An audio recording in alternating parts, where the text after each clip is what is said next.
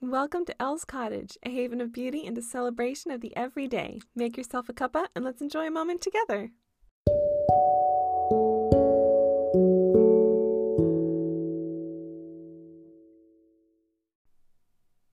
Hello, everyone. Welcome back to the cottage. I'm happy you're here with me today. Today, we have an episode of Behind the Writing Desk where we talk about my book writing adventures. So, we have the most exciting news an author can possibly share, and that is that I am being published. I'm going to not squeal in your ears, but I really want to. Oh my gosh, I am over the moon. I can't believe it's happening but I'm going to have one of my children's books published. It is the very first children's book I've written, and I am so excited. I am going to be published by Lolly Publishing, which is an amazing company run by the two sweetest women ever. And I am so excited to join their team. They have decided to take on my book, The Autumn Woodland Tea Party and I'm just so honored and thrilled. They are absolutely amazing, and they write kids' books with heart, and they love to publish inclusive books. So I'm really excited to work with them to get my book ready for publication and oh, I'm so excited. It's so much fun. And I'm excited that I can finally share the news. it's really nice to finally be able to share this exciting news that I've been keeping a secret. So I'm so happy. These people are truly incredible. I love this publishing company and I cannot wait to join them and be a part of their group. So this past week, we had our first publication meeting and it went super well. These truly are the sweetest ladies, and they're so encouraging and have so much faith in me. So, we have some edits to do for the book, and we're going to have a new layout. We're going to have some tweaks, and we're going to have a ton of new illustrations. So, I actually wrote and illustrated this book, and now we've decided that we'd like to double the illustrations so that we can kind of balance out the text to picture ratio for children. So, I have a lot of work ahead of me, but it's work that I absolutely love. And I'm really excited. We're going to have some more in depth illustrations and we're going to be tinkering on reformatting the book as well. So I am so happy we are still finalizing deadlines and release dates, but I will share those when I can. Oh, it is so exciting to talk about it though, because I've been trying to keep this a secret for a while. And I'm so excited that we can share and start preparing and getting everything ready. So there's a lot going on behind the scenes. We're kind of in that plotting and planning mode, but we're just on the cusp of diving right into all the work and getting things done as quickly as possible so we can meet our dream release date. So we are going to be working away on that, but I am so excited and so happy to be able to share. I'm so excited to be a part of Lolly Publishing and definitely check them out and the other books that they've published. They are absolutely incredible and very heartwarming as well. I love seeing the inclusivity in that they have in their books. That's something that I wove into the Autumn Woodland Tea Party, so I'm really excited to see them take this on and make it their own as well. So, lots of great, exciting things ahead. Still some secrets that I can't quite share, but I'm very excited to share as much as I can and keep you guys up to date. So that is my big news. that is I couldn't wait to save it to the end. So my big news is right up front. But I am so happy and really looking forward to this. And it's just such a dream come true. So, really great things. I have also decided that I'm ready to start editing my novella, the novella that I wrote over the summer. So I received the feedback from my gracious beta reader who is so kind to read through my book and give me editing suggestions and share her thoughts. And so now I'm ready to edit my novella a lot further and I have all these great ideas to use and inspirations and things that I can tweak. So I have to admit, when working on my novella, I did go through a period of time lately where I just felt overwhelmed and discouraged. I felt like I wasn't doing my editing well, and I just got, after the writers' conference and all this amazing feedback and suggestions, I just, I had too much information and I didn't know what to do with it. And I didn't feel adequate in order to actually apply it, which is so sad.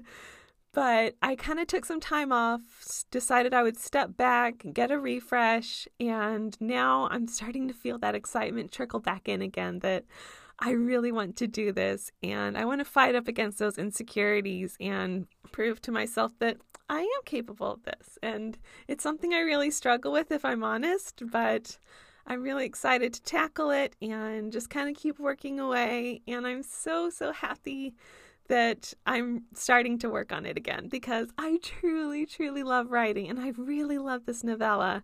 So I'm really excited that I'm coming back to it and getting in the groove again. And so it's been really, really fun. I have been starting on all these edits again. I stayed up late lately and I've been working on it and it just it fills my heart. So there's a lot of things that I'm tweaking. I didn't have a whole lot of character depth, I think.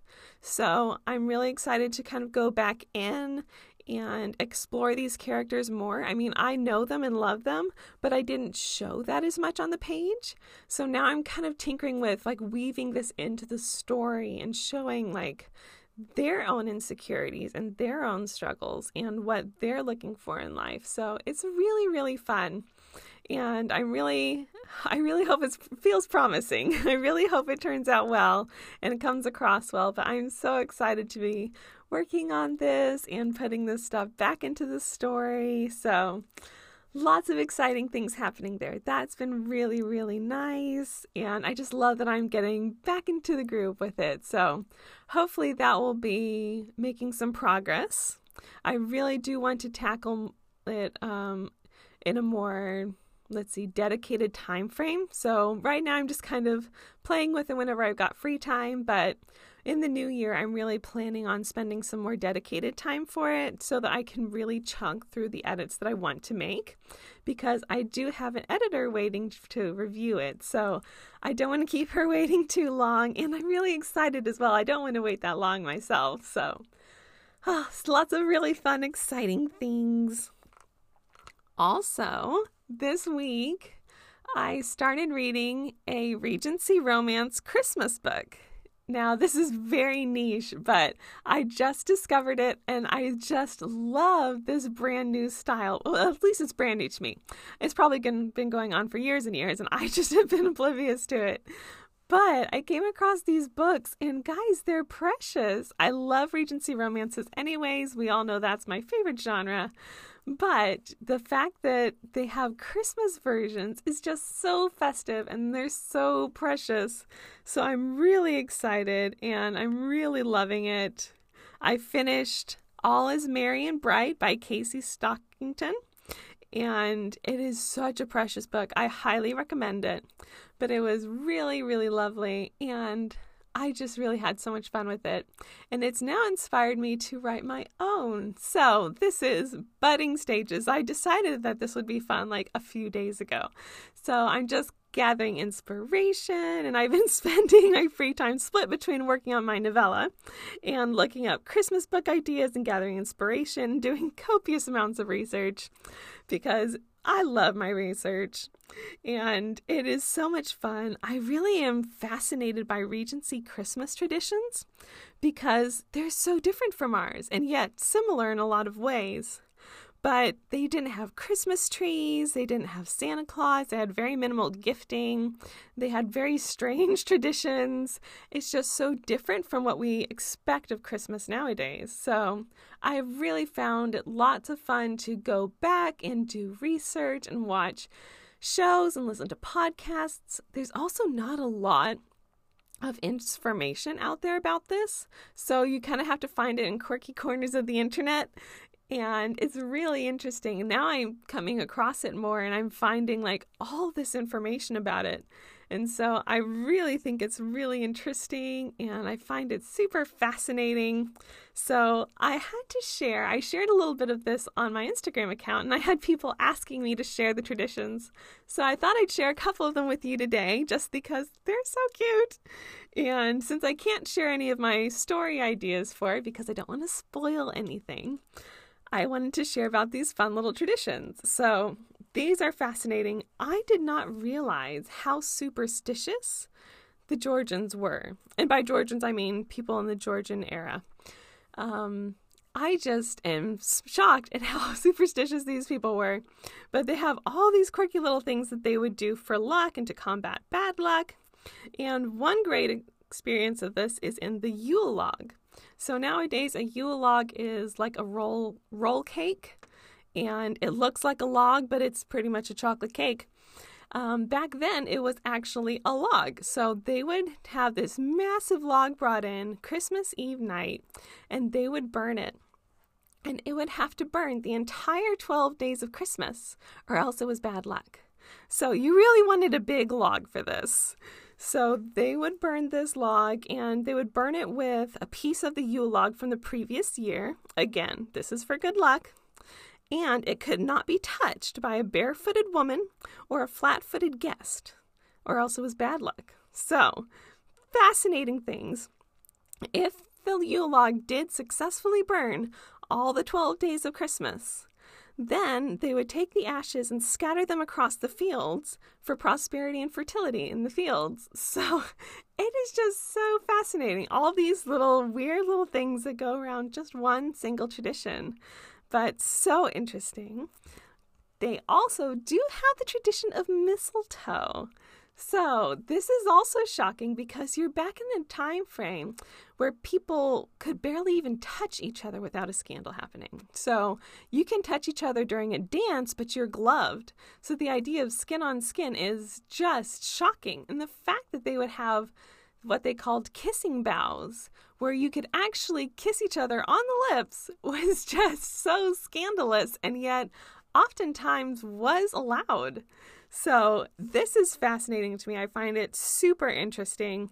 The kissing boughs would be comprised of mistletoe, but also things like holly and ivy and evergreens and a lot of it had symbolism. So, if you were more religious, the holly would stand for Jesus, and the crown of thorns and the red berries his blood, and the ivy, smooth and smooth and slender, was for the Virgin Mary. So, if you were not as religious or preferred to take it a different route, they would have the holly symbolize men because they're a bit more prickly. not my own words, guys. This is just what the thing said. Um, and then they had the ivy for women because, again, they're sleek and slender. So, at least in comparison to the men. So that was this little symbolism behind that. And every time someone stole a kiss underneath the kissing bough, the gentleman would pick a berry and he would pocket it or save it. And as long as there were berries left, they could keep kissing. So you really didn't want this thing to run out of berries. so I was watching a documentary, and the gentleman that was helping them was joking. He's like, Man, the master of the house would be stuffing fistfuls of this stuff in there, which I thought was just a cute little phrase.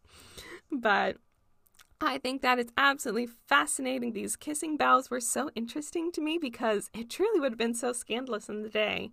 And apparently, sometimes it was not allowed upstairs with the gentry, it was something done downstairs with the servants. So perhaps it wasn't quite as allowed as they like to lead us to think, but it was really, really interesting. Also, there was Twelfth Night, which is the last day of the 12 days of Christmas. It's usually about December 6th, I think and they would have a huge it would culminate in a large party or a ball. And there are too many for me to tell you and i haven't learned them all but they have all kinds of party games they would do and traditions that revolved around this. There was a very special cake that was served. Um, they had like everyone would take a character. Like there was a set amount of characters and then you would draw cards. And whoever got a specific card had to play that character for the evening. So really really interesting. All these random things that we really don't do at all anymore. So it was just all these fun things that the regency people did to celebrate christmas. They did celebrate by giving gifts but it was not common. Um, typically it was more gifts of charity the day after Christmas is now known as Boxing Day in the UK. And that's because they used to box up food and gifts and kind of a Christmas bonus for all the servants of the manor house or even some of the tenants or all of the tenants, depending on how rich they probably were. and they would give gifts away and then they would give gifts to the poor. So there was a lot of gift giving, but it wasn't always like, oh, here's trinkets and toys. So maybe if they were to give gifts to one another in the gentry, it would be stockings or ink pot and quill or something. So it was a bit more practical, but there was still gift giving. Christmas trees had not yet been popularized in the UK. They were used in Germany. And if you know a little bit more about your history, then you would know that Prince Albert brought them over from Germany and popularized them in the UK with Queen Victoria. Now, apparently, they did have Christmas trees in the palace during the Regency era, but it wasn't public knowledge, so it really didn't become popular yet. So that was there, but it wasn't wasn't quite a thing yet. And as I said, Santa Claus wasn't a big deal, although St. Nicholas was still honored and revered. St. Nicholas was a Turkish saint. I've actually been to his hometown and seen his church. It's actually really interesting. And he is the patron saint of children, and he was known for giving children gifts and for being generous and kind. So they would have celebrated St. Nicholas and maybe even given gifts on his saint day, but it wasn't like what we do nowadays, where St. Nicholas is coming down your chimney and giving you huge amounts of presents. Um, it would have been very minimal and quite different. So, I will stop blabbing your ear off about old traditions. I hope you found them fascinating obviously, I really enjoy them. I've talked nonstop about them for days to my family. They're probably dying by now. But I find them so interesting, and I cannot wait to weave all these interesting things into a book and have them, you know, support a story and have these really fun characters that go along with them. So I'm really excited. I think it'll be really fun. I love, love books, and I feel like this week has just been full of everything bookish everything from being able to share about being published and having a publication meeting, looking at book illustrations, to finally getting back to editing my novella and sinking back into a routine with that. And then, of course, just exploring all the new promise of a new book and new research. So it has been a really fun time. I hope you enjoyed this little sneak peek into my bookish adventures, and I can't wait to share more with you guys as soon as I'm able and as soon as we have some more details to share. So, thank you guys so much for joining me behind the writing desk today. Remember that you can always meet me in the cottage on Facebook, Instagram, and YouTube as Elle's Cottage and online at ellscottage.com. If you ever have any questions, suggestions, or things you'd like me to talk about for the podcast, you can email me at ellscottageshop at gmail.com. All right, guys, thank you so, so much. I love you all. And remember to always create a beautiful life. Bye.